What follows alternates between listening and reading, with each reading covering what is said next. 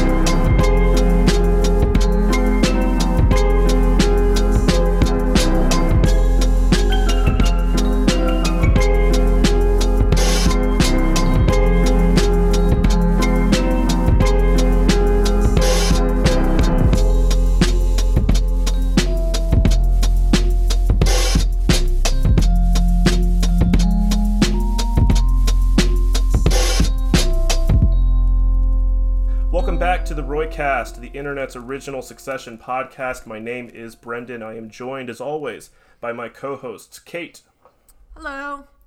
and Gabby. Hey everyone. And joining us this week to talk about season three, episode five, "Retired Janitors of Idaho," is a critic at large for Vox, the co-creator of Arden. It's Emily VanDerWerff. Hi, Emily. Hello, how's everyone doing? Terrific. Great. Uh, we we are delighted to have you on the show, Emily. You wrote a terrific piece about this episode about retired janitors of Idaho, uh, and as I was reading it, because you do this analysis of the episode that incorporates a sort of formal visual analysis of Renoir's rules of the game and also uh, a discussion of trauma response. And as I was reading that, I was kind of fist pumping, hooting, and hollering because damned if that is not the exact intersection of our interests here on the Roycast. is trauma and formal analysis. Jean, Jean, Jean Renoir and uh, Bessel van der Kolk, uh, just like the Venn diagram intersection of those two things. Perfect. Yeah, precisely, precisely. Uh, so uh, yeah, we uh, have a really, whew, a really packed, plotty episode to talk about tonight. Um, we've been doing these plot recaps right at the start of the episode, and I'm going to try to really boil this down because we could really get bogged down in some of the machinations that happen in this episode. So, in Retired Janitors of Idaho, basically after building up the shareholder meeting for the last two years, Succession takes a zag. Um, both sides uh, of this conflict are desperate to talk down the mad old men they work for and negotiate a deal rather than roll the dice on a floor vote. After a promising talk between both camps, Sandy makes increasingly personal demands out of spite, and Logan angrily calls off the deal. Soon, though, the Waystar team realizes that Logan is delusional because he hasn't taken his UTI meds, and work behind his back to salvage the deal. Shiv accomplishes this by guaranteeing an extra Waystar board seat each for her daughter Sandy and for herself. Meanwhile, the president calls for Logan, which Roman accepts, learning that he is declining to run for re election thanks to the ATN pressure campaign. So, those are sort of the broad strokes, the big sort of uh, plot events that happen in this episode.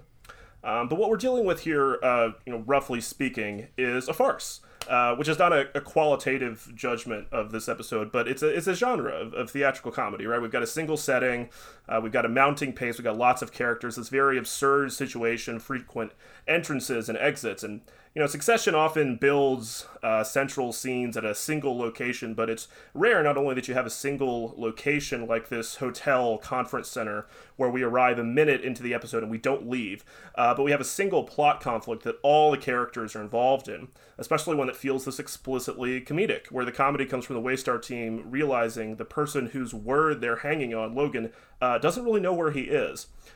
so, Emily, I want to talk to you first about how the show handles this use of tone. There's this really interesting formal stuff going on here. We've got a structure that takes the theatrical style uh, that other episodes of Succession frequently draw on and redirects it towards this farcical plot. Um, and how this how does the show use the camera to kind of keep track of these characters, not just physically, but in terms of who they are as people, even as they're reacting to this very absurd situation. Yeah, um, I am fascinated by how this episode is functionally a bottle episode. It's not technically a bottle episode. A bottle episode would be confined to one set and it would be done to save money. And I don't think that this episode was inexpensive. Compared to an episode of Succession where they like go to Malta or something, it's probably inexpensive. But um, it is certainly one where they have amped up the idea of getting everybody in the same space as much as possible. And they also try as much as possible to get as many actors into the same frame. And I think that that is a thing the show often does. It is not like if you look at a shot within succession, unless it's an extreme close up, there is inevitably like more actors in the frame than you would expect in most other TV shows. A lot of TV is pretty spare, is pretty sparse, especially prestige drama. Um, you know, uh, you might have, for instance, a large group of extras, but you often don't have a bunch of people from the cast itself peppering the background of the shots. So um, I think that's I think that's a fascinating thing that Succession does, and I think it is just sort of in a way the show being able to track how the characters relate to each other, how the things uh, that they do affect each other, and how the various relationships they have, especially with their father, trickle through them as people, as you know, siblings, as family members. And I think that that is one of the things Succession is best at. And yes, this sort of staging is great for comedy. It's very fun to see everyone react to the invisible cat thing, but it also is, I think it's sneakily even better at drama because it allows everyone to react to these big moments of high emotion that are fundamentally more dramatic within the world of the show. Um, and I wrote a whole piece about it. so people can go click on my name and say, oh, here you go. Emily wrote, wrote about this thing because I'm, I, am i am talking too much. No, no, no. I mean, uh, we definitely will link to this piece that you wrote for Vox in the show notes because we think everybody should go uh, and read this piece if they haven't uh, already. Uh, but yeah, I, I, I do want to dig into just how we keep track of the characters uh, because the show has established so well who these characters are in a very dramatic and oftentimes tragic storyline. We already talked about how the show is in many ways about abuse, and this and that surfaces as Emily explores uh, in that piece. Uh, but here they're being used to as players in this very explicitly comedic, almost slapstick storyline. I mean, there are these huge laugh moments in the episode that are paced for maximum impact. I was watching this episode by myself, but I was thinking, gosh, I wish I could see this like in a theater with an audience because I, I bet this would play so great. You know, there's that central scene where the Waystar team first realizes that Logan's delirious. You have Ken suddenly arriving, Colin rushing out with the imaginary cat. The pace and the volume are ramping up. Um, at the end, you have the image of Ken crashing the stage and making that very awkward statement. And then there's cuts back to the Waystar team reacting and booing him. Um, we also have this literal running gag of Jerry and Carl rushing back and forth uh, to the stage to keep Frank updated. Uh, and, and Gabby, we were talking about how this episode makes a lot of use of the kind of C-suite players, you know, these executive Frank and Jerry and Carl, uh, and the more consistent use of them than we usually see, and especially seeing them interact with each other away from the family. Uh, do, right. do you think we learn anything new about their relationships in this episode? I think we do. Yeah. I mean, at first there's this you know, there's this hilarious song and dance that these executives are forced to perform uh, amid all this commotion behind the scenes. So while all this is going on, we get Frank and Jerry putting on happy faces to give these very vacuous, uh, corporate jargon laden speeches to the crowd. Um, we also see these focus group tested videos in the background about Waystar taking responsibility and doing better in the future. So all of that juxtaposed with the disorder and disunity behind the scenes um, really lines up nicely with the season of Succession, where there's been such a heavy focus on communications and optics. And uh, the jabs that Carl, Jerry, and Frank kind of throw at each other on stage while they're acting for the crowd uh, were just so funny and just all the silliness of it, the the note passing to Frank really lent itself to the comedic shape of the episode. But I do also think this episode revealed some important information about the relationships between Carl, Frank, and Jerry, who are hugely important people in Logan's life. Don't forget that these are folks who come to Thanksgiving dinners and are godparents to the Roy kids. Um, Logan, of course, always sort of blurring the lines between the personal and the professional. So It's very smart to show us more about how they interact with each other and the family. So, amongst themselves, they kind of have this hilarious, casual contempt for one another and they're hurling insults all the time. But we also know that this crew has been in the trenches together for decades and they have seen a lot. Um, think back to episode one of this season, Frank and Carl having that is this the worst conversation about waystar misdeeds, talking about Argentina and tabloid suicides and whatnot. Um, there are also many, many brief conversations or tidbits or allusions throughout the course of the show that indicate how long these folks have been around and how enmeshed they are with the Roy family. So while they bicker, um, you know, these characters are uniquely bonded by the work they do, the secrets they share, and their loyalty to Logan. Um, now, their relationship with the kids is also very interesting. Um, barring Jerry and Roman, who have their own thing going on, this season, uh, the C suite and the kids are kind of brushing up against each other quite a bit. And when it comes to you know who Logan ultimately favors, neither side really has the advantage. Um, the C suite kind of has to grudgingly work with the kids because they're these appendages of Logan. They also know Logan doesn't really respect his kids all that much, and you know Logan's not gonna fire Carl because he was mean to Shiv. Uh, Logan chose these guys, and his his kids are just there by birthright. Yeah, Emily, I want to give you a chance to, to kind of play off that. I mean, it's, it, it is really interesting the way that uh, these characters have to kind of uh, work together to solve this problem when all of them are sort of unsure how to respond and how to take cues from Logan in this situation where he's really not himself. You know, he, he doesn't know where he is. How did you see the characters kind of uh, like as like the family versus these executives, these C-suite characters, you know, kind of responding differently to the situation. Does this tie into a little bit of what you were talking about in your piece? Uh, sort of. I don't know that the, the reactions are that different. It's all designed to prop up a, a, a dinosaur, you know? It's all designed to weekend at Bernie's this man who's not mm. technically mm. dead, but is, yeah. you know, might as well be. Like, it would be great to get the body up there the start of this show is Logan nearly dying, and then he doesn't die. And the run of this show is people being like, Well, I don't know, Logan probably shouldn't be in charge anymore, but he is. Are you going to tell him not to be? And then everyone being like, Oh, I don't know, that sounds like a lot of work. And it's just fascinating to me how every season of this show is just the characters trying to predict what he wants and then trying to give it to him. And every time somebody provides a trapdoor, an escape route, whatever, whether that's Kendall or Stewie or whomever, they all are like, yeah, but Logan. Yeah, exactly. The the um, Mass in Time of War, the second episode of the third season, which I think frustrated some people, um, where Kendall like tries to get all his siblings on his side and eventually ends up, you know, alienating them worse than he ever has before, is like just the ultimate example of this. Logan terrifies these people. He exactly. he terrifies his family, obviously, but he also we haven't delved as much into the ways that he's a toxic boss within the workplace, but he very clearly is a toxic boss within the workplace. So he terrorizes, you know, Frank and Jerry and and Carl and so on and so forth. So um, I think I think it is worth just sort of nodding to the fact that uh, I don't know that the, the the responses are all that different outside of you know the bare level plot thing of the family has this specific goal, the C suite people have this specific goal.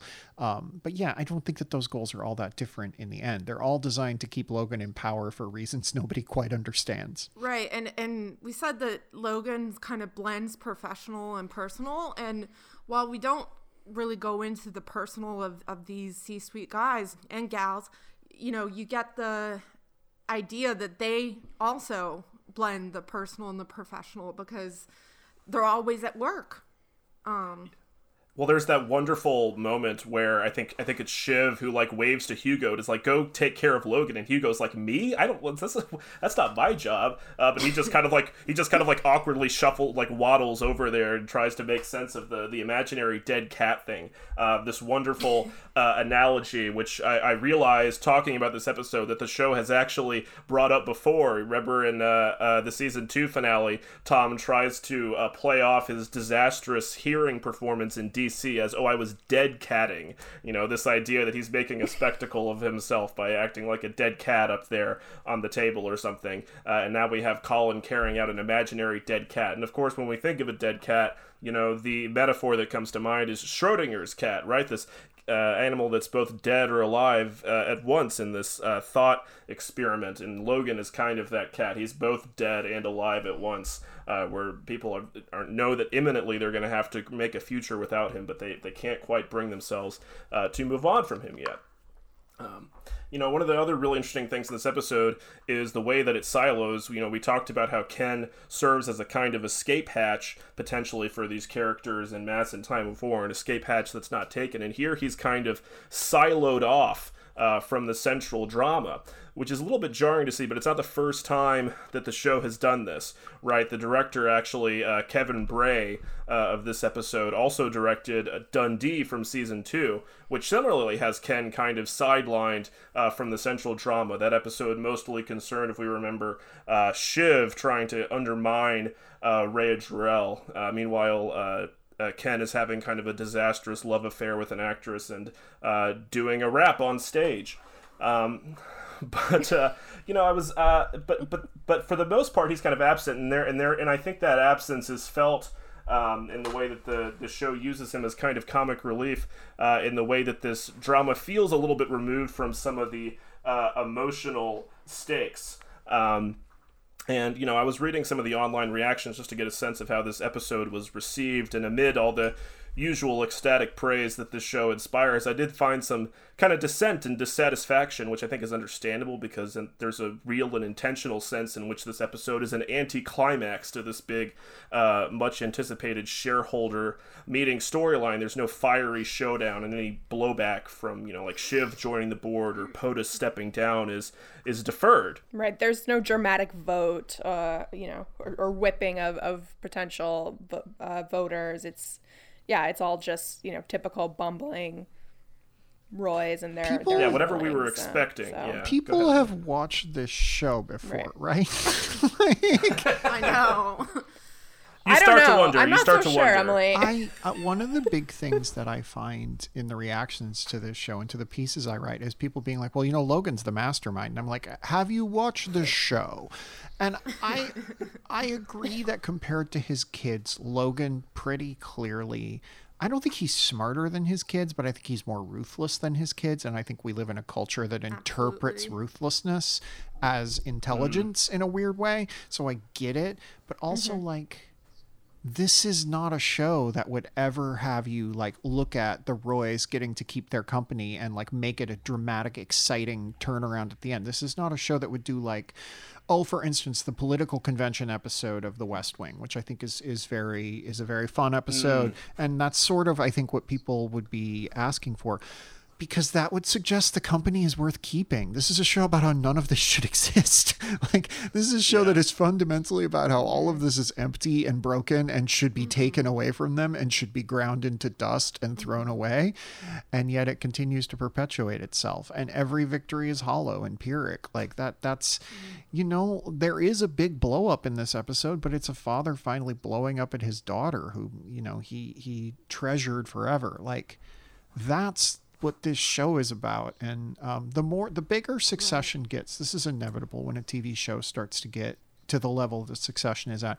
There's just all kinds of people who watch it and have a sense of surface pleasures that sort of gets distorted especially if you were able to binge earlier seasons and then have to watch one episode a week in later seasons. You misremember those earlier seasons as being very exciting. This tends to happen to any tv show honestly. Absolutely. and um, yeah, I feel like that's happening with Succession, where people are now imagining it to be a show that it's not, and like that's fine. That that that's a sign that Succession is very successful. But it is a little disheartening as someone who watches this show primarily as kind of a very dark, somber drama that happens to have a lot of great jokes in it. Emily, um, what you were just saying about like people forgetting the earlier seasons, I, I do think that happens, and that's why I'm the the champion of the rewatch, and I try and get everyone to rewatch the show because I, I do think people forget what show they're watching, and there might be like a recency bias thing going on with the season two finale because it was so high drama and ended on this um, you know, very intriguing note that I think um, coming into this season, yeah, uh, you never, you know, really know what the shape of an episode is, is going to look like. That's part of the fun. Um, but, you know, I see a lot of people complaining about like, well, they're just doing the same thing over and over again. But it's that's like, the point. They're trapped. what do you, what do you, I mean, and do you- the, the, the conflict, you know, is that they're trapped and they keep getting these escape patches, as Emily said, and they refuse to take them. And you know, that's that's the drama. That's why we tune in. Um, so Well, it is going to keep. Well, but there is a sense in which the the situations these characters find themselves in, I mean, like personally, you know, like spiritually, morally, uh, is repetitive, and you know, there is a, a circular nature to the conflict that we've uh, discussed on this show before. Uh, but I do think that this episode, you know, like stylistically, tonally, is a little bit different than something they've done before. It does feel, you know, more broadly comic. Uh, more farcical than anything they've done before. You know, Kate, uh, in in one of our conversations earlier today, was mentioning um, that this is something that you know other shows couldn't do. Like, it takes a lot of just like skill that these writers have, these writers, directors, performers, uh, to pull off an episode with this kind of sustained comic tension. Um, and we were and I was we were thinking about like other episodes uh, that maybe have sort of jarred viewers in the past. We were thinking about like the Dream episodes on The Sopranos, right, which I think were and remain somewhat controversial for people who watched that show. Maybe because they had a, you know, they they also had a strange idea of what they wanted out of The Sopranos. They wanted more mob action or something. Um, but then I was also thinking of other episodes that intentionally upset the idea of a big game changer, uh, like uh, another show that drew on sitcom tropes, Mad Men which has that season three episode. Guy walks into an advertising agency where it seems like, you know, Guy McKendrick from the UK is going to come in and completely make over Sterling Cooper in his own image, and then he gets his foot cut off, and everything goes back to normal at the end of the episode. Um, so, I, so I mean, the this I, I do feel like the sitcom rhythms here are something that Succession is like really good at, at, at tapping into. You know, we I think we talked last week about how some of the subplots felt more uh, kind of sitcom-y, and there and there is a real power to that because you know in, in sitcoms and Emily maybe you can speak to this uh, because you've been on the TV recap beat yourself for so long. Uh, but on sitcoms, there is a sense that these characters are kind of in stable patterns, right? That things don't change for them that much, and it's more about expressing that uh, in interesting and funny ways week to week. Does it? What, what do you think of that? Did this episode feel any sitcom to you at all? I've seen people comparing Succession to a sitcom a lot this season, and I think it's because it's a very funny show. And yes, it is fundamentally trapped in the same patterns. And I think Succession draws your attention to that in a way that other prestige dramas do not. But all of them are trapped in a status quo as well. You know, things never really changed on The Sopranos. Things never really changed on Mad Men. Like the external trappings would change, but the mm-hmm. characters would be the same. The point of those shows was that you can't escape yourself. Succession, one of the things I love about what it does is it takes all of the tropes of the prestige drama and subverts them. How many shows would have made forcing the president of the United States to stop his reelection campaign like the center of a whole season? And here it happens as a runner in the background Is a barely and a phone yeah. call we don't hear. that is like a season of House of Cards. One of the worst shows, you know, just like a and um, horrible. one of my one of my very good friends had a recurring role on House of Cards, and it would paid her a lot of money, and I'm very happy for her. But a terrible show, a terrible Good show. for her. not not to assign additional homework, but it also if you've watched other Jesse Armstrong projects such as Veep or The Thick of It, it's like I came away from this episode immediately thinking, "Oh my gosh, this was a th- the thick of it."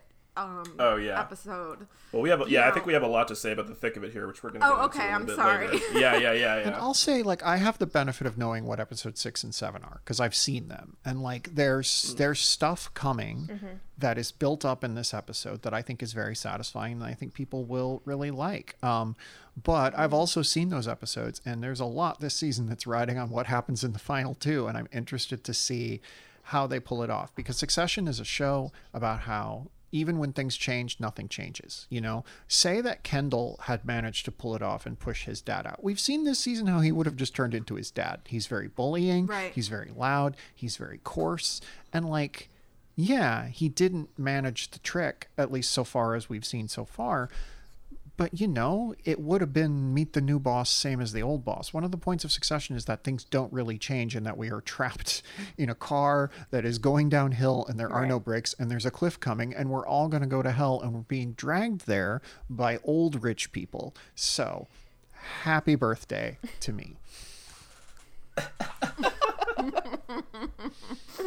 It's actually two weeks from my birthday. Like it, it's not even my birthday yet. I don't know why I'm wishing myself happy, birthday. happy birthday. birthday Thank early. you. Happy early birthday. Happy early birthday, yeah. Yeah, I think, and I think that that very conceit uh, frustrates viewers a lot. They want to see uh, propulsive right and action. i i think that my point is that and granted this is as someone who has both recapped and watched a lot of tv propulsive action is usually just covering up a return to the status quo um, breaking bad is very famously a show where things changed you know walter white's uh, status within the world grew with every season but he really like didn't change as a person. We saw him in that first season, you know, and a lot everything that we needed to know about him was already there. His circumstances changed it. He did not change. Sure. And I think that that is a thing that Succession underlines. Succession highlights that for effect, and I think it works very well. But I think if you are sitting here saying, you know, nothing ever changes, then you're kind of fundamentally asking Succession to not be the show that it is. And I don't know, you know, maybe maybe maybe that's fine. But I think the show's critique of modern capitalism, modern news media, modern whatever, is so pointedly in how nothing ever changes. And like, if you made it a show where things changed, it would no longer be Succession. Yeah. reflective of reality, yeah. Yeah, I mean, we wanted to talk a little bit about the actual machinations of the shareholder deal that happens here. There's a lot of back and forth. You know, Gabby is fond of uh, referring to this stuff uh, with a phrase that I think Sarah Snook first used on an interview. She calls the sort of business talk yoga babble, you know, this kind of uh, corporate business jargon that gets thrown around uh, quite a bit in this episode and on Succession sometimes. Uh, but uh, you know, the, the the title of the episode, "Retired Janitors of Idaho," I think refers to these you know pension funds and smaller shareholders that might be the difference makers in a floor vote if it comes to that. Uh, because although uh, Stewie's been quite intransigent in previous negotiations with Logan and Ken, uh, it seems all of a sudden now that we're at the precipice, you know, they're blinking a bit. You know, Kendall uh, says that Stewie's finances are, are weakening. You know, if uh, this deal doesn't go their way, if they lose a very close uh, floor vote, uh, then Stewie can't just move on to the next company because he'll have a $50 million hole in his pocket. His reputation will be shaken.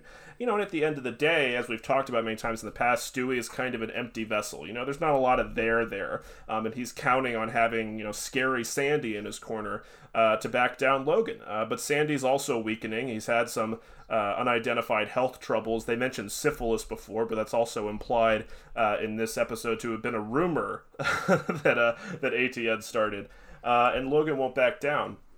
So both he and Ken are in this position, he and uh, Stewie and Ken, where they feel they have to form this conduit, but they end up being kind of inessential uh, to the deal making. Um, I mean, and I mean, Gabby, we were talking about this, you know the idea that Ken kind of speaks Stewie. Do you think he actually makes a difference, Ken, uh, in this uh, deal at all? Do Ken and Stewie actually end up making any kind of difference here, or do they just kind of you know provide the small little push that gets this ball rolling? Yeah, I think it's more like, you know, moving the till a bit. Like, you know, I'm, I'm glad to see Arian Moayed again. There's this understated smugness to the way that Moayed has played Stewie since the beginning. Um, this appearance of kind of being aloof and unflappable. If you pay attention to his face, his eyebrows are always sort of raised, uh, like in amusement, and he speaks with this sort of soft, quiet voice, but that's also like dripping in condescension. But uh, in this interaction early on with Ken and Stewie, we see that kind of start to falter a little bit. And I think Ken is the one who can kind of penetrate Stewie because the two know each other so well. They've gone to school together. And if you remember from season one, yeah, Ken says that he speaks Stewie. So Ken is sort of reading Stewie here. He mentions the wobbly financing. And when Stewie says, well, we can just walk away and on to the next company, Ken calls his bluff. Um, and after that, if you pay attention closely, you can see uh, a change in Moayed's expression and his tone of voice. His eyebrows kind of lower, his cadence becomes a little more sheepish. Um, he seems to be sort of desperate for this deal to pan out and to be done with the whole thing. Um, he calls Sandy the angriest vegetable. It's, you know, a far cry from Prague in season one, where the two appeared together very confident, or in Greece uh, when Logan and, and Ken come um, to, to see Stewie in the finale of season two to present a deal. And, um, you know, Stewie rejects it and he, while he's, you know, sniffing some lavender and mocking Ken. So, so this was different. I do think Ken um, gets at something here with Stewie and, and we see that, um, you know, it's very much in the interest of Stewie, Sandy, and Sandy to to get this deal I think done. that there is a difference that Kendall makes, and I don't mean to. I mean, it's it's that he warns Shiv. He he gives Shiv. He calls her, you know, puppet master out, but uh, you Yeah. know, he calls her and lets her know in on the situation, so she knows how to play it. So the difference he's making is um that he's sharing this information with with his sister, who ultimately ends up, you know, playing playing that. So I do think he makes a small difference. Very small, maybe, right? She says, I, I no longer wish to receive these calls. I'm not sure that she would have played that meeting any differently, right? and it seems like, uh, and honestly, it really more seems like Jerry is uh, the crucial one to, to that negotiation, to getting that deal done. Um, she has the more savvy there.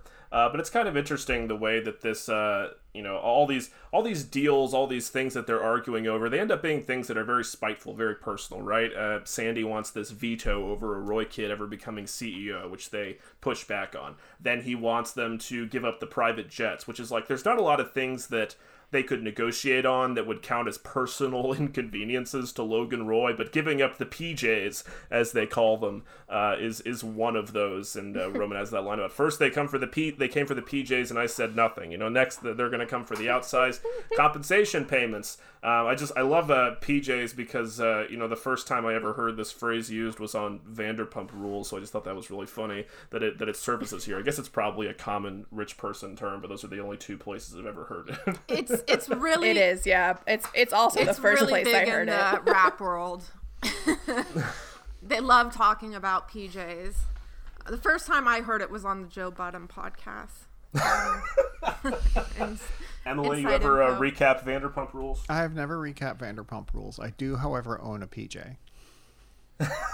There's listen, listen. There was big money in TV recaps in like the year 2011. I was I was making bank. Exactly. Yeah, Yeah, yeah, yeah. All that Vox money.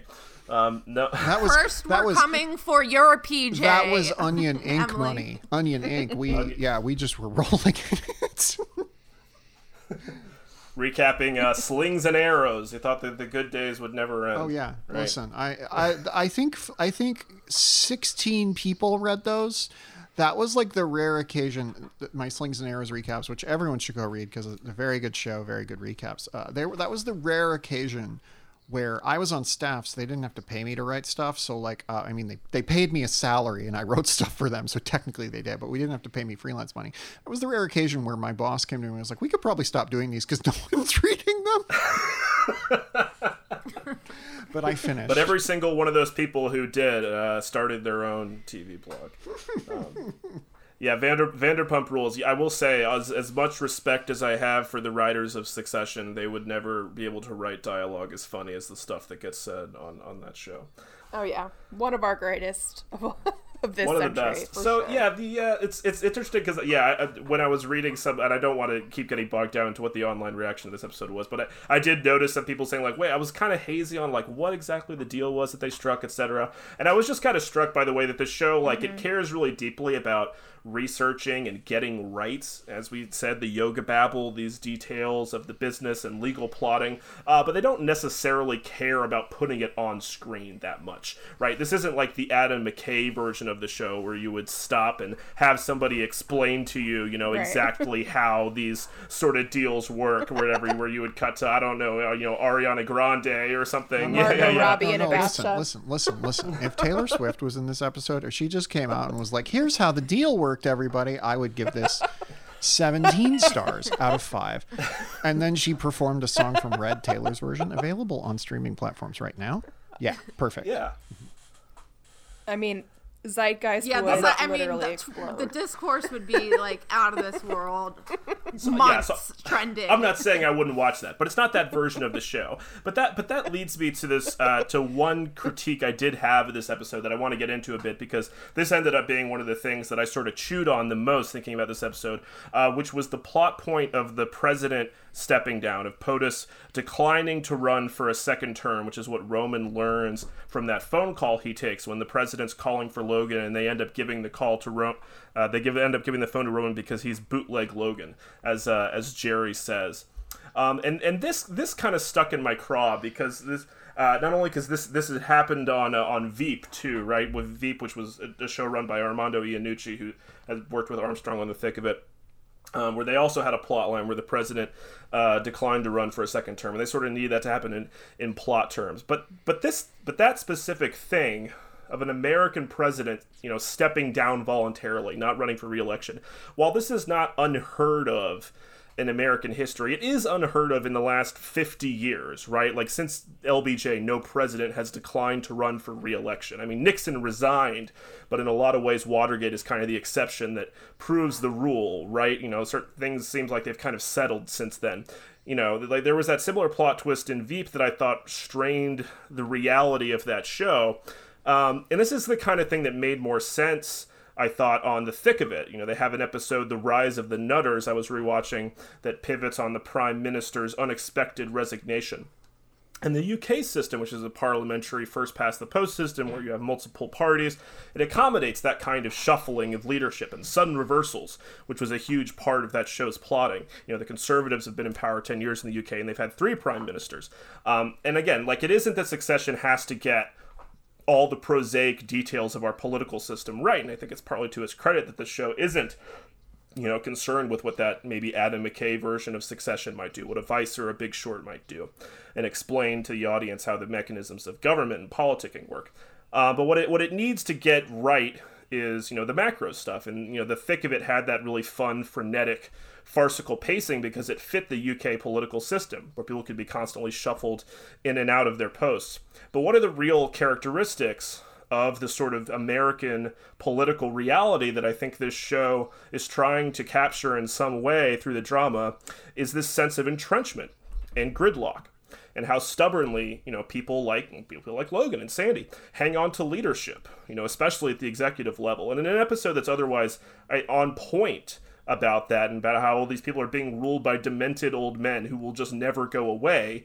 Uh, that that just rang kind of false to me. I don't know how, what you guys uh, think about that. I agree with you on Veep. I think it worked here. I think it works here because the show is fundamentally saying who's in power doesn't matter because uh, it's always going to be some old man who uh, is pulling the strings. And like Logan Roy is pulling the strings. And therefore, for the world of succession, it makes complete and perfect sense. It doesn't make perfect sense in our reality. Probably not. But if Rupert Murdoch had just like mercilessly turned on George W. Bush, which was never going to happen, you know, I, I think that um, I do think that it would have had an effect on George W. Bush's popularity, especially at a time when he was only narrowly when he only narrowly won re-election anyway. And like, you know, that probably wasn't going to happen with Trump, but Trump is this weird sui generis figure within um, American politics. And I, I this is a this is a problem because I know what's coming, but I will say that uh, it is it works for me because it fundamentally underlines the ways that the Roys are chaos agents within the world who take only what they want. And episode six will underline that in a way that I think will make you appreciate this plot point more. Is it realistic? No, I don't think it has to be. the the reason I didn't mind it, and it's I kind of I haven't seen the fur- further episodes as you guys know, but is that it's it's it's, it's a real example of them um, reaping what they sow. Uh, the Roys, you know what they what they put out there and the consequences. You know, trying to push this memory gate, you know, and these um, issues about the presidents. It comes back to bite them in a way that I think is kind of fun um, and and I appreciated that part of it. Uh, yeah, but it is not realistic, and but I'm willing to overlook it for the sake of the show. I think I think it kind of worked. I mean, it is true that it's it's fun how it is kind of like a tossed off plot point, right? It, it is almost kind of like an afterthought and used more as a comic set piece than anything uh, in this episode. Yeah, I do like the idea of that being like the the classic what is it? Uh, the me sowing, me reaping tweet, uh, right? That's, that's right. with Logan here. But uh, but yeah, I mean, what? Yeah, I mean, Emily, you're, you're quite right. What it, what what is important for this again is not that the show be very accurate about everything that happens in the political system. But it has what it has to get right is the macro stuff, you know. And I was thinking about Veep and what I really appreciate about Veep in hindsight, what it got right at that macro level, even if the some of the electioneering stuff felt a bit fantastical, was that just absolutely desperate, please like me flop sweat of the centrist politician, right, and of Democrats yeah. in particular. You know, that was one of the things that the show continually mined for comedy. You know, the inability to make decisions. Um, you know, we've talked about what the thick of it communicate mm-hmm. about the absurdity of the UK system. And so, when I was thinking about this in terms of just like what is succession's political valence, what is the macro thing that it that it gets, or what is what is it illustrating, and what is the sensibility that underlies the drama? And I think it's largely in this show about this reactionary mindset and this sense of grievance and persecution that underlies Logan's action. You know, I was saying uh, earlier this week that one of the threads of the series is Shiv getting red pilled, which I'm only being slightly facetious about. Uh, you know, we, we've continually talked about on this show this motif of besiegement, right, of external forces invading the Roy's stronghold, is something that underlies their overall psychology of not wanting to answer to anybody, of this resentment at being questioned. You know, we very pointedly saw this in the DC episode where Ken used the very familiar Brett Kavanaugh style tactic of flipping the hearing around and painting himself and his father as the targets of this campaign of persecution. And this is what Shiv discovers the power of, especially in these recent episodes. She's continually marginalized and reduced to her status as a woman. Is this power of, as she said in the last episode, of not being embarrassed, of not getting embarrassed, of weaponizing that sense of grievance that fuels right wing backlash. This is the thing mm-hmm. I think that the show kind of backs into. It's this source of power you know, that can be a defense mechanism for the very real wounds and the deep insecurities that she has, and that all these characters have. You know, we've talked so much on the show about the evolving metaphor of the gilded cage, the dog cage, which becomes in season two this fortress with walls that are going up around Ken, um, that then with the Cruises scandal begins to feel as if under siege. And that device is so at the heart of how we understand these characters.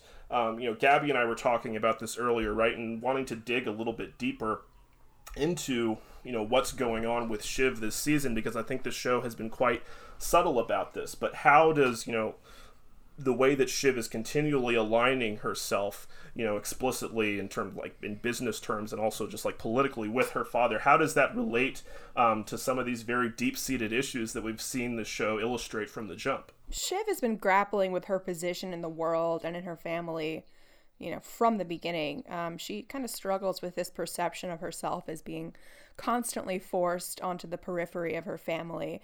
And in a surface level way, it's true. She's the only woman. She's nicer than her brothers. Um, but I think what she's unable to see is that this perception is largely a self fulfilling prophecy in response to her dysfunctional childhood. Um, we've spoken extensively about how the kids, you know, did not receive the psychological protection and security they needed from their parents. And for Shiv, her response to her trauma was to become pathologically avoidant, um, to position herself as not needing anything from anyone because if she doesn't need anything, she can't get hurt. Um, so staying away from the family business um, early on wasn't so much her exercising conviction or independence, but it was a way to not get hurt, particularly by the person whose opinion she cares about the most, arguably, arguably the only opinion she cares about, her dad's. Um, similarly, marrying someone like Tom was also a way to ensure that she would not get hurt. Um, Logan, you know, plainly calls her out on these things uh, in Austerlitz, if you recall, and it, and it very much rattles her because it rings so true.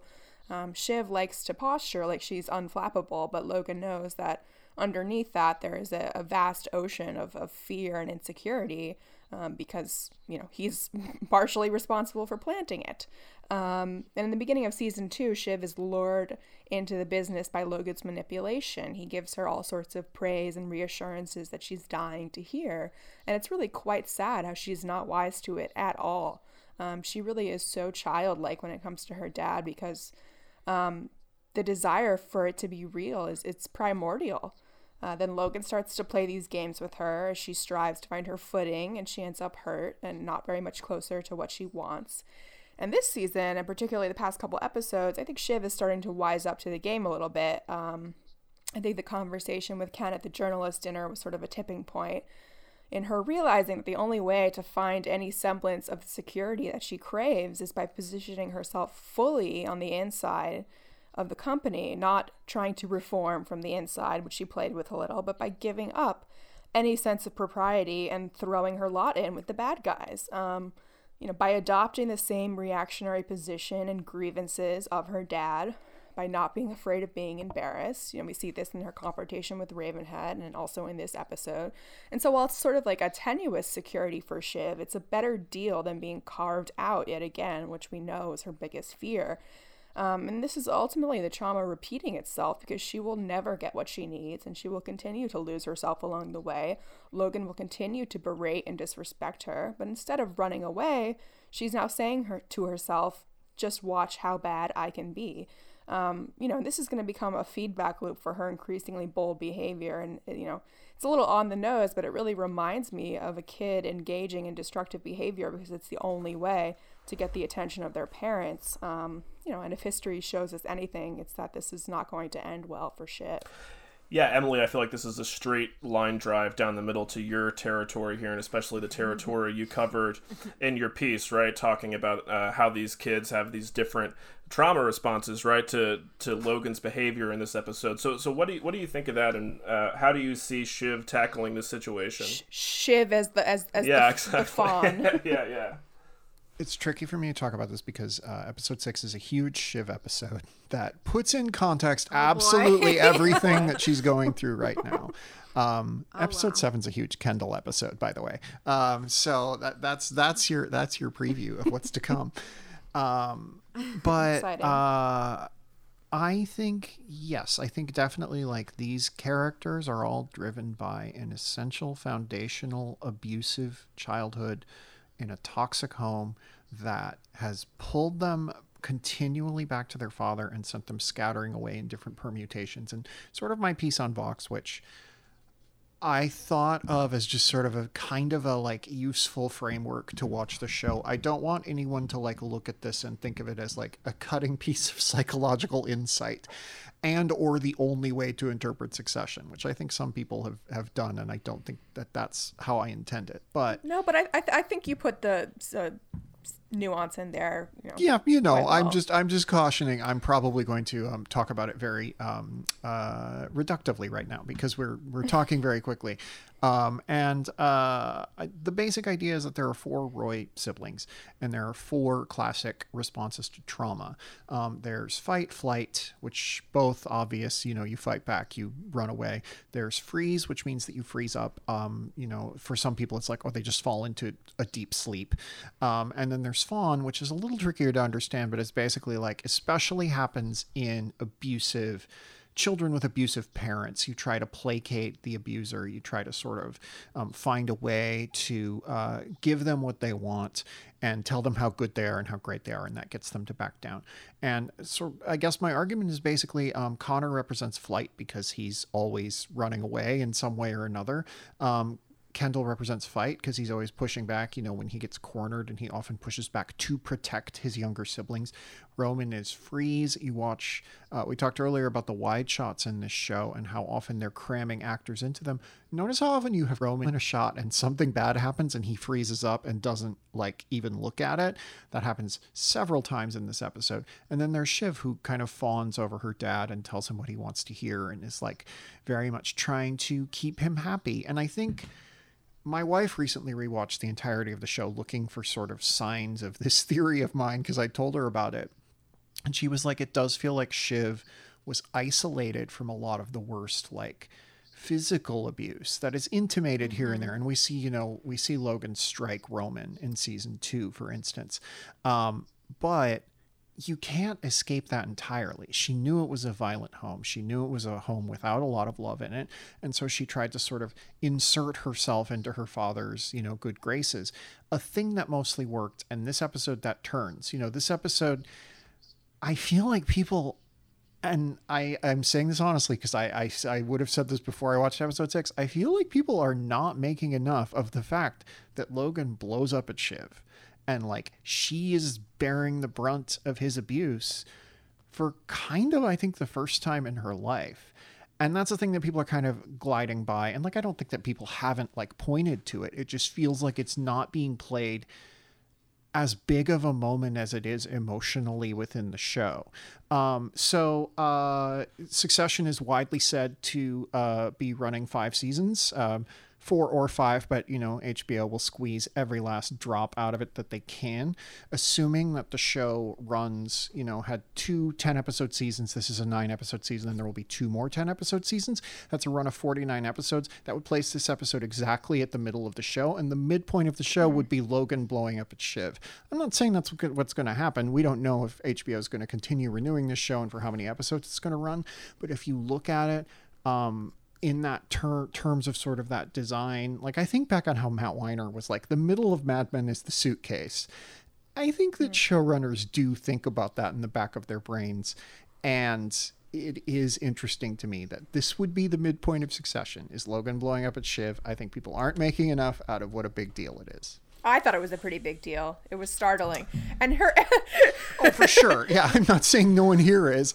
I'm not saying no one well, here is. I'm saying that like uh, you know, you look online and there's sort of commentary about, "Oh, yeah, well, you know," and, and like it feels like that yeah. moment got downplayed a little bit in yeah. yeah, it's it's overshadowed by the structure of the episode and kind of that anticlimactic mm-hmm. um well, at the very the thing that's really striking to me about that closing scene is uh, the Shiv's reaction. Uh, she allows herself to be comforted by Tom in a way that I, I don't think that we've seen her do before. Mm-hmm. You know, we know that she does take some solace in Tom in the in the way that he's always kind of there for her. But especially this season, you know, as kind of like disrupted as their routine has been. Um, that that was kind of striking to me, especially after just like a couple scenes before they were they were kind of at odds in the, the argument mm-hmm. about uh, uh, impregnating her, uh, basically. Um, but yeah, it's, it was interesting to me how you know everybody in this episode is so paralyzed. That's so key to the comic conceit of the episode. Uh, but Shiv is the one who's able to kind of break through and make a decision, and I think it's I, I connected it very much to this idea that she has, where she is she's more confident of you know her place in Logan's orbit than the other characters mm-hmm. are. Whether that's correct or not, I think the end. I think the end of this episode implies that she's she's she's wrong to be so confident uh, about that. But she's his pinky, and she she thinks she she feels confident in going and closing this deal because she can she can sell it to him later. Um, and she's she's beginning right. to learn just how difficult it can be to kind of regain his favor now that right. she is in kind of the Kendall spot, right? And I think it is. I think it is the first time in the show that she has suddenly felt that confidence shaken. And I think that's an interesting place to put her in heading into the rest of the season. Um, when you look back at episode two, she was the character who seemed the most like potentially swayed by Kendall, who it would have mattered. Connor was probably the one who was most likely to go over to Kendall, but if it was just right. Connor and Kendall, it would not have mattered. But Shiv being there would have been great, a big great deal. team. Yeah, Shiv being there would have been a big deal, and like I, I think that this I think that she counted on her dad always being on her side, and, and this is a, a big blow to her confidence. I'm interested to see where she goes from here. And honestly, I don't know where she goes from here, even having seen two more episodes, because it's mm-hmm. very, very clearly playing a long game. So. I'm just going to point out again, she had her dad as Saddam Hussein in her phone, so she's not totally right. clueless as to who her father is. Right, but there's a jokey quality to that. You know, sure, yeah. sure. I'm like, I yeah. get, the, yeah, she That's she fair. definitely knows that he is a bad person. She has yet to experience him being a bad person, and those are two different things. I think there are a couple of moments in season two when when when she's she's undercut by dad and it hurts her in a way. But yeah, I, I do think this particular instance and um, of him snapping at her um, at the end of the episode was the most jarring, sort of the the, the biggest um, you know sort of explosion that he's had at her, the biggest undermining of her. But I, I think I think it's it starts to build up a little bit in season two. I think. Certainly, yeah, the Tern Haven dinner and kind of Right. the fallout from that. But this this was like the um slapping Roman, uh, almost just verbally. Yeah. Right. And, and we hadn't seen something that dramatic. He gets close to touching her when he kind of uh, taps the champagne glass. Um, you know, it's sort of uh, toeing the line Yeah, there, yeah, yeah. but then, you know, he screams, and, and her reaction um, is say, well, someone's feeling better, you know, again, just refusing to be embarrassed. I think um, I think it is really interesting that he. This is the episode where he is almost. He's not. It's not. I don't want to say almost, but he does sort of brush up against physical abuse of Shiv. It's also an episode in which Rose is mentioned, um, and Rose is this like mythical figure within the show, and pretty clearly we're going to figure out like what her role is within Logan's um, backstory. It seems pretty clear that Logan had an abusive childhood that Rose ended up bearing the brunt Right. of. You know, those are all things the show has more or less intimated, um, and uh, yeah, I think. I think that Shiv was very much in a place of, even through her her slights in season two, she was in a place of, I can fix him, you know, like, Right. and I think that that is starting to be dispelled at this point in the show.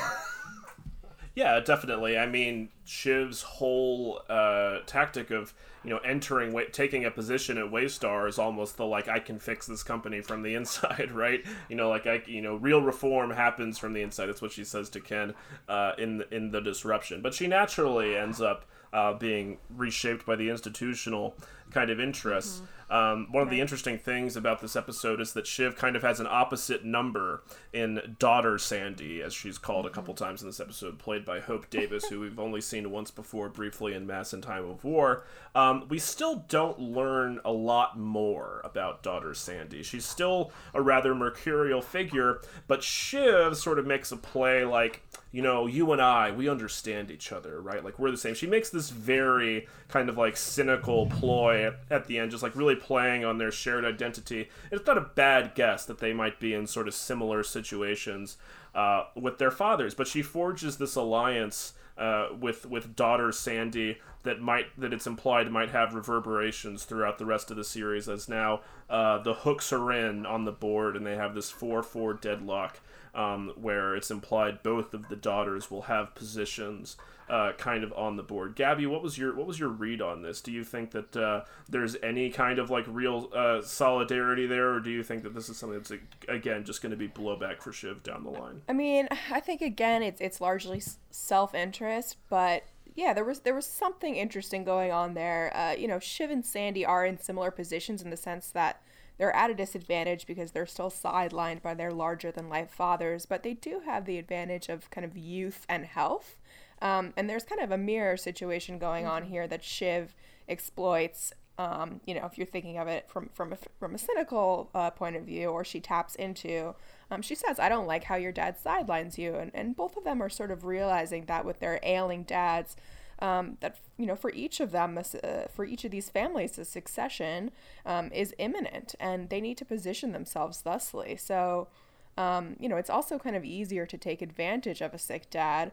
Uh, uh, Shiv says, you know, well, I just care if your dad believes it. And then, you know, they kind of share this knowing look, like, Right. can you sell it? And she's like, yeah, I can sell it, you know? So it's still self- self-interested, but I think they're, they're seeing something um, of themselves in the other, and maybe, maybe quietly realizing at this moment there are ways they can help each other wrest back some power. Yeah, Shiv knows what would work on her, and so she uses it on Sandy because she sees Yeah. that parallel. but yeah, it was it was a win for Shiv. It, it you know cynical as it may be, it, it reminded me of um, you know her little song and dance in D.C. with the um, the cruise victim. Um, again, just you know well played by Shiv, even though you know Logan is never going to really give her credit for it.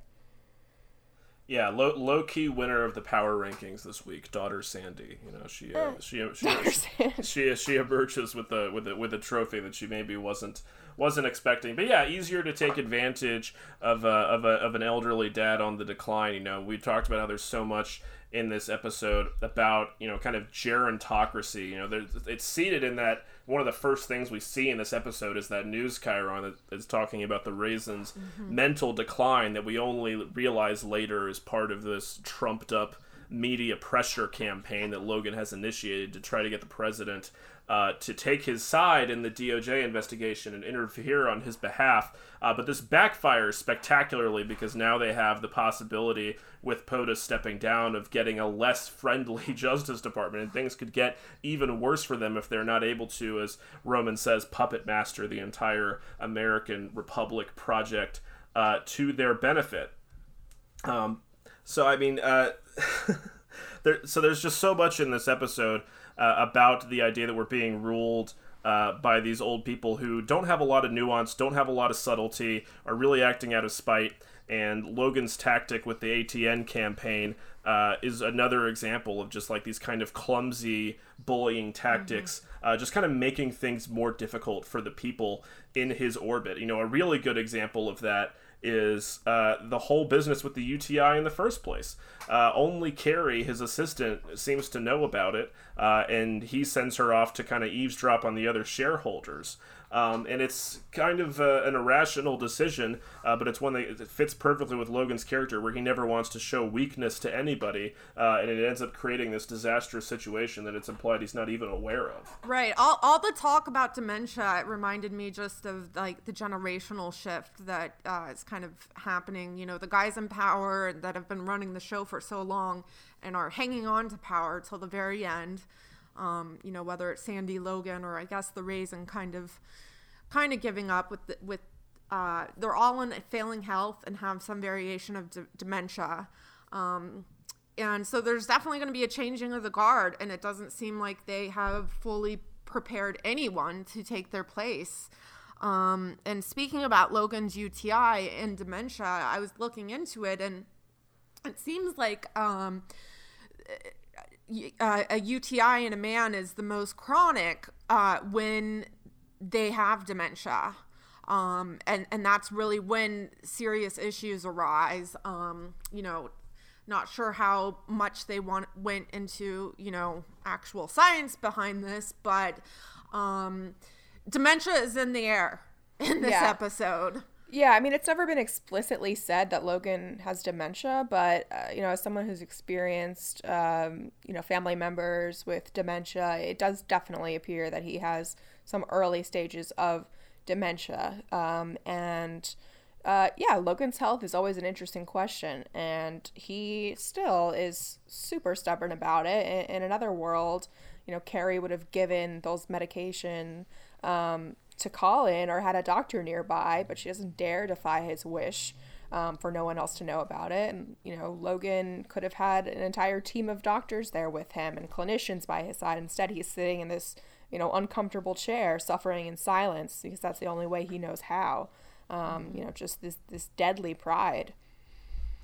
And it's interesting how, uh, in a recurring pattern, I think, on the show, because you know, again, this is we've seen Logan incapacitated before, right? And all the way back to the pilot in episode two, where one of this uh, the children that was most concerned for Logan's actual well being and for his actual wishes was Roman uh, who here again seems to be you know really concerned with like we can't just go against dad wishes you know just because he's sick right? Like uh, we, we've talked a lot about how sh- in this episode about how shiv's kind of childhood what we can sort of theorize uh, about what we can infer about her childhood uh, informs the way that she interacts with logan now. What do we think about the way that Roman is continuing to kind of uh, fixate uh, on Logan's health in this episode. Gabby, you had some thoughts on this, right? Yeah, well, I mean, I just, I've always uh, picked up on the fact that Roman is sort of the most concerned about dad's health. Um, if you remember Shit Show at the Fuck Factory, you know, he um, keeps saying he's not gonna, you know, he's not gonna die. In this episode, he has a hard time even looking at Logan when he's kind of in his distressed state. Um, and also in Shit Show at the Fuck Factory, he was the one who wanted Greg to bring the papers so that they could sign the change of trust. Um, yeah, he never wants to dare go against what he thinks dad would want in these situations.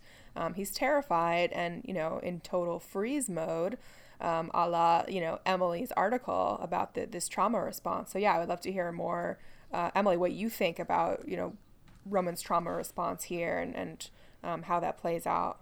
I think Roman is um, accidentally, you know, people talk uh, talk about Succession like a show where people can win. Like I, I spent a whole season recapping the show with winners and losers format, so I'm not like adverse to this. Uh, Roman is like winning the game, you know, like he is uh, in there just looking out for his dad and like if it comes down to who his dad wants to slide into the ceo seat it, it, it's kind of like increasingly looking roman looks like Yeah. he's in a great position. And that is because when things turn to shit he just stops doing what he wants and does what logan wants. And that's what he's trained to do. And he tries to make himself as inconspicuous as possible. And uh, yeah i think he's uh, i think he's accidentally well positioned because he is someone who freezes up and just does what he's told in the face of danger Right. Yeah, whenever the whenever the parent is angry, trying to uh, yeah, trying to, to to freeze up, just just do what's needed. Uh, don't don't make yourself a fuss. Don't make yourself uh, a target. Uh, And don't rock Don't the rock boat. the boat. Yeah. there's kind of been history of this too, including Rhea in season two, saying that you know Roman could actually be, you know, the one. He just needs some time. Well, as Gerri calls him in this episode, Yeah. the visionary Roman Roy. Boot- They're bootleg and bootleg Logan. bootleg Logan. Yeah, two uh, two Yeah. great uh, sort of nicknames for him. Yeah, he's uh, yeah. There's some some more interesting uh, Gerri and Roman bait in this episode. Maybe he's initially kind of uh, pissed off by Gerri taking the veto demand to Logan, the demand that.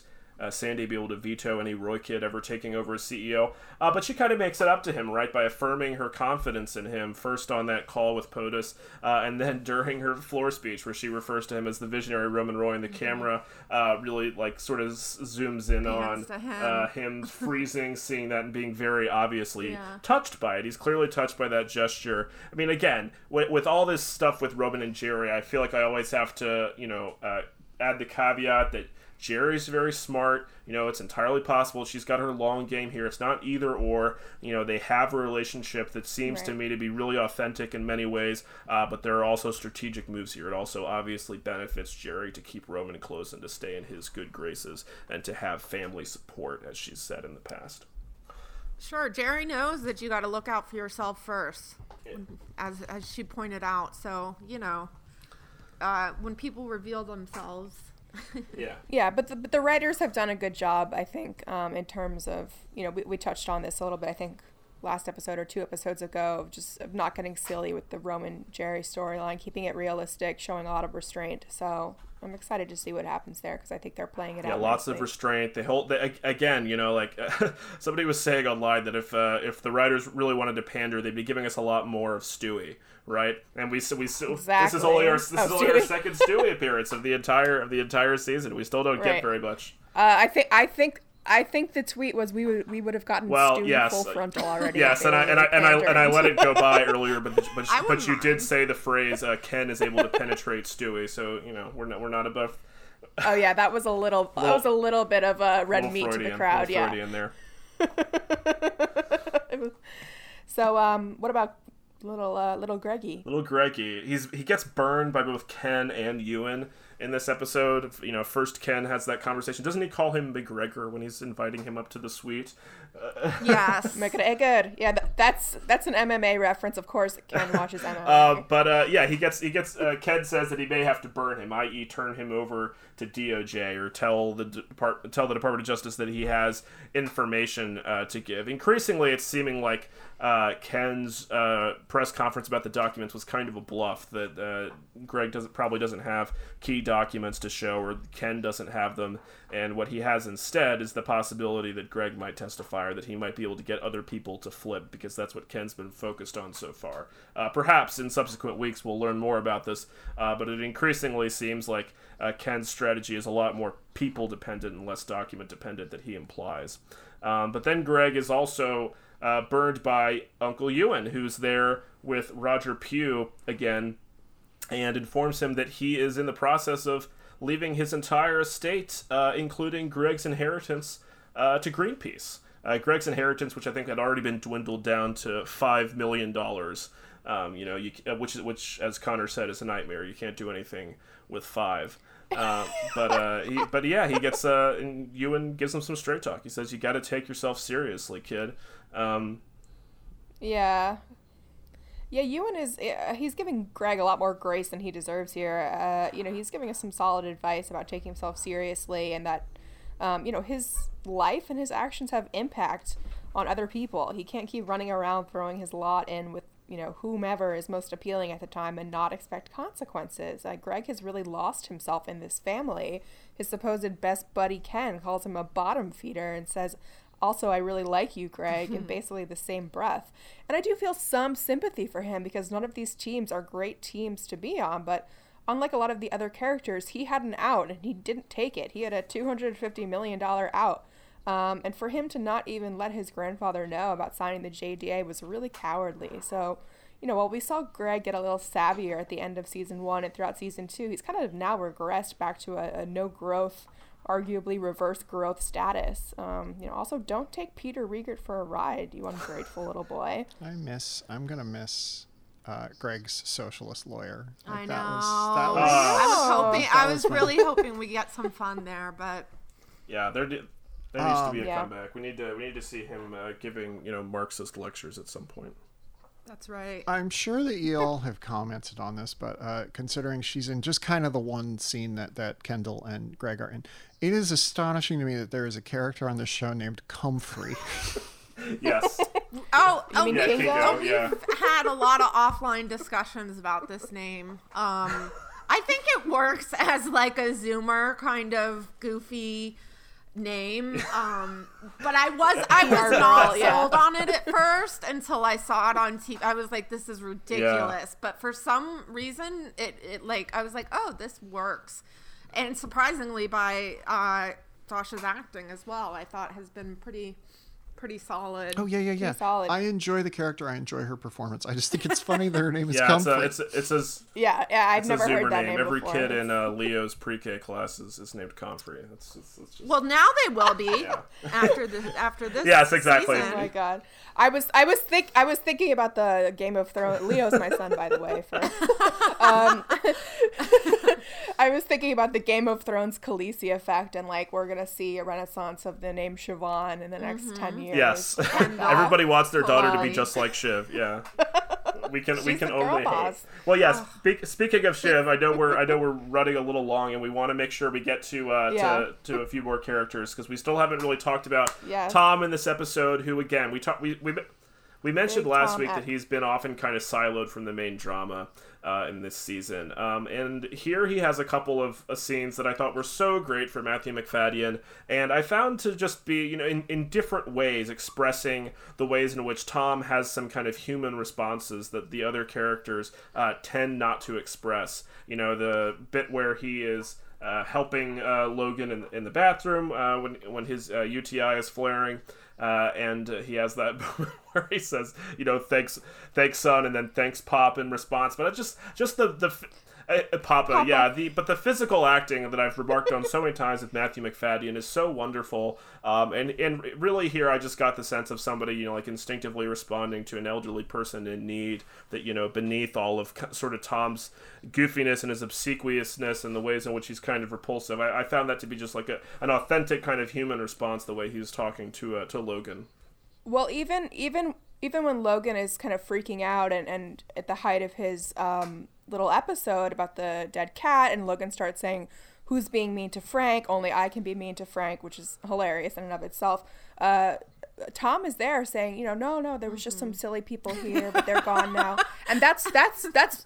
All, all joking aside, that is what you do with someone with dementia. You kind of have to go along with whatever um, you know, whatever state they're in. And, and Tom was able to do that better than, you know, any of the of the kids. So there's, you know, yeah, something you're there. you're reminded Um, that think, Tom you know, kind of grew yeah. up in a normal background, right? Like he wasn't. I don't Right. think he, he wasn't poor or anything. He was comfortable, but he didn't have. But he didn't have the Roy's upbringing. You know, he he does come from sort of a real world where you can imagine that he has encountered elderly relatives and had and not had servants around to care for them, right? Um, so you you know we continue to infer things about these people's backgrounds, and that was just what I read from Tom there. It just really made me laugh uh, because I did watch this um, once with my mom, and oh my gosh, I've never heard any her laugh. We wa- watch almost every episode together, um, usually on rewatch. But uh, yeah, she hasn't laughed out loud uh, to any Succession episodes as much as this one, and it's- that was a big laugh line for her. So interesting. Oh, I mean, yeah, the whole like the de- dead yeah, cat that that chaos thing. I mean, that it's just, like it ten was so minutes. Mm-hmm. Colin, them having to play Colin- along. Colin- Poor being Frank. used She for kept saying poor. Frank. Yeah. Right. yeah, Logan asking, "What do you think of the deal?" And Colin's kind of like, "This is not my job, bro." not not what his not what his uh, special ops training is for. Yeah, and then the uh, the other big uh, uh, Tom moment in this episode was when he kind of uh, again in a, at another sort of callback to season two. He kind of you know grabs up Shiv as she's coming out of the elevator, having closed the deal with Sandy, and you know makes moves to kind of like you know seduce her and pursue that energy and then uh, implies that he's uh, trying to impregnate her before he goes to jail and he's been tracking her cycles uh, so th- so that he knows what the, the, Right, the most yeah. opportune window for that is again you know very weird very kind of creepy uh, but also you know just thinking about how tom is different from these other characters you know he says something to shiv there where he's like you know what is all this for if we you know if we don't have a kid if we don't if, if Right. we don't have something to look forward to and you know tom trying to build a future that he can look forward to rather than these characters who are trying to hold on to uh, the present and avoid any kind of change but the, i mean but i mean you know gabby we were talking about how this uh, the, the child rearing conversation has been sort of seeded in earlier Right. with them right Yeah, I mean, I think this scene might have come out of left field for some people, but it's actually very in line with the arc of Shiv and Tom's relationships in season one. We've had a few mentions of, you know, their family planning. There's the prenup in season one, which Tom says includes tiered share option tie-ins for my sperm count. Um, in Austerlitz, there's a conversation with Marcia about Tom wanting to freeze embryos, not just eggs. So there's a little bit of him in there. Um, and then there's sort of the gutting line from Logan and Boar on the floor where he asks Tom why he hasn't given him a, a grandson yet or is he shooting blanks. Um, I also love the casual misogyny of Logan there, not a grandchild, but a grandson. Um, because she's so unaffectionate with holding, I think it's easy to shit to think that Shiv does not want kids. Um, but that's not how it works in families like this, guys. Um, there is a natural order to life. You need to give your parents grandchildren, and you need, your family needs heirs. So while I doubt Shiv is particularly keen on being a mother, um, it will have to happen. And again, she won't exactly have to be a mother. You can outsource this stuff when you have this much money, as we've you know plainly seen this season with Ken. Um, you know, especially as her position as the only daughter, she's on this pedestal when it comes to you know this kind of stuff. And I think I might have said it in our preseason recording. I'm not sure if it was the one we aired or the one we couldn't air, but I've kind of long expected this conversation to come, be broached by either Tom or Shiv to order in order to like save the relationship. Um, you know, it's a horrible way to look at building a family, and it's it's the child who will ultimately suffer. But you know, this happens very often in, in in failing marriages, and I think Tom is realizing just how critical having a baby with Shiv is. Um, as we've heard time and again, Tom is not really family, and he needs to establish a bloodline tie to this family um, for all of this heartache to be worth it. If he fathers a, a Wambsgans Roy, or maybe just a Roy, he significantly improves his lot in the family. So, you know, there is some self interest there. Um, but I do also think Tom genuinely wants to be a dad, and it would make him feel useful, so to speak, to give a grandchild to Logan, particularly one um, from his, you know, favorite child. Yeah, I cynically read that line. Uh, what is this all for then? Um, in in in the way that you're kind of you just uh, articulated, Gabby. Uh, what is all this heartbreak and heart? You know, I, if I don't have uh, a link to you at the end of all this, me going to jail, me doing Right. this. I read it. I read it quite cynically. I, I mean, it can be read both ways, which is the brilliance of the show. But um, and so you know, I, I think it is meant kind of both ways. Yeah, if he goes to prison, you, you know, who knows how many guys Shiv is going to sleep Exactly. with? Who knows what's going to happen when he comes out? But if there's a baby there, you know, that's security That's for him. And it's tied, you know, to to the Roys. Tom and Greg are the characters who seem like they're probably the least touched by abuse. We don't know that for sure. We don't know a lot about their backstories, but it is interesting to me that Tom is the character who's able to look forward. Um, often in people who have been raised with severe abuse, there is just an attempt to focus on making the present as safe as possible and not really thinking about the future. So I think it's interesting that Tom is the one character who really is starting to think about the future in terms of you know the way that is most uh, most human, I guess, in passing along your DNA in some way. Um, and uh, I think that is an interesting. Not it's not it's not a plot tease. It's an interesting thematic tease for the rest of the season. Absolutely. Yeah, I think um, one. I think I read an article with uh, Snook and Macfadyen where they said that one of the discarded lines for this scene was that uh, Tom is going to plant a mole in her womb to spy on her. Um, Uh, are you keeping a shadow log? keeping a shadow log. Yeah, yeah, yeah. ovulation cycles? Oh god.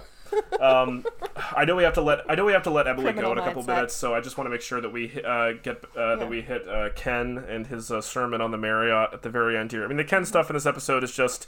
I don't know. It's so funny. I mean, a lot of people I think had again had issues with how Ken is sidelined, but it's not a it's not the first time the show has done this. And I mean, the stuff with him storming the stage and then committing his second murder this time of a rabbit um, was just too funny.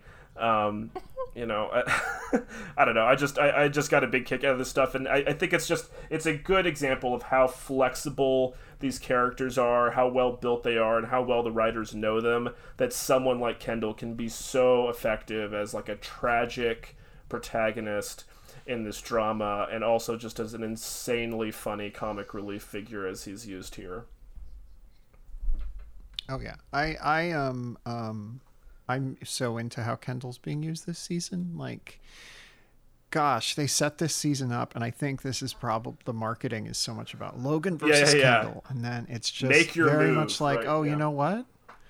It didn't. It kind of didn't matter. Um, but you know, the I, I think that Kendall has a stronger hand than he seems like he does, even at the end of this episode, and um, I am fascinated by how they're going to play out the development from the season one finale that Logan has yet to bring up at any point. Uh, I'm just, and granted, that also gives Logan a bit of a black eye because Logan assisted in covering it up, but it certainly destroys Kendall in like five seconds. And so, it's been brought up twice this season, first by Marcia and then Yes. by Ellen. I know you. So, I mean, we Yeah. the foreshadowing is there. Um, again, Kendall, be careful what you wish for. You reap what you sow. I'm getting a lot of Knowing- that this season.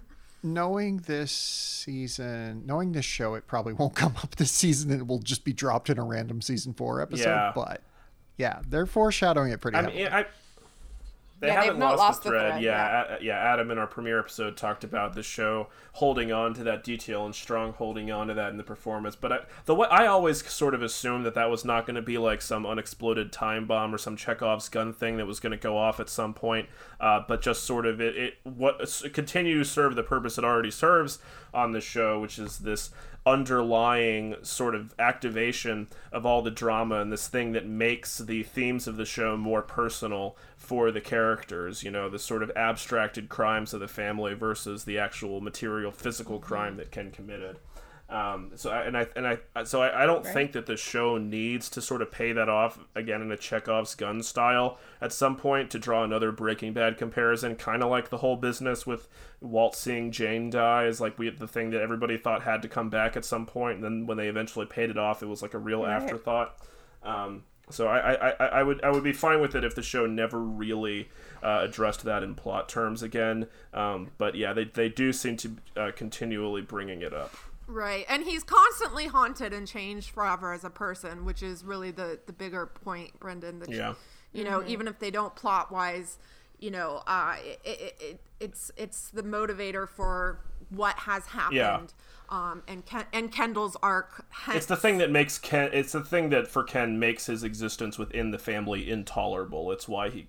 It's why he's driven to act out in the way he does, and why he'll continue to be, you know, sort of an antagonist, even if he is kind of a pathetic and kind of funny one as he is here.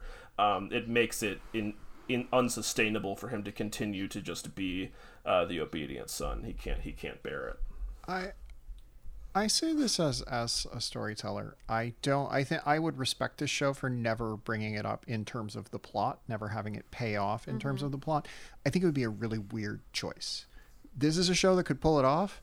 I think you don't do something like that if you're not going to pay it off plot wise somewhere down the line. Mm. Like, they could make it work, but I do think there is an element of this is probably coming back at some point more overtly than it already has. Hi, puppy. Hey, Tommy. Pastor. Oh my god. Tommy? Sorry about that. They- that's a that's Yeah. a good cue for us to start wrapping up. Um, I know we haven't really touched on Connor, but you know, in the spirit of how we usually talk about Connor, again, Alan Ruck on fire this season. Um, we just go around and say what our, our favorite moments were from the episode, uh, Connor or otherwise. Kate, Uh, since we're talking about Connor, I love how he says, um, "I'd love to talk to that little bitch," referring to pre- the president. Gabby. Um, I like when uh, Greg is going in to talk to Gerri, kind of leaning down, and Roman slips in, and he's like, "Excuse me, is this business or friendly?" Business or friendly? very, very germane question for Roman.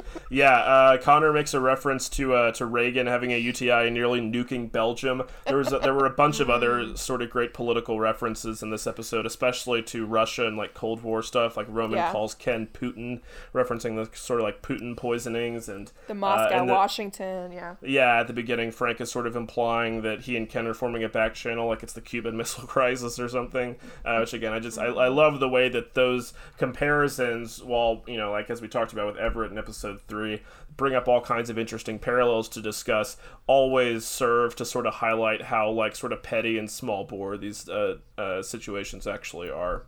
Right. Um, Emily, it's been so great to talk to you. I want to give you an opportunity to mention any favorite moments from the episode we haven't covered yet, and then anything uh, you want to plug and where folks can can find your work. I I just love I just love Kieran Culkin's delivery of it's an imaginary dead cat. Um, uh, when Kendall's like, "What's happening? what is what's what is that?"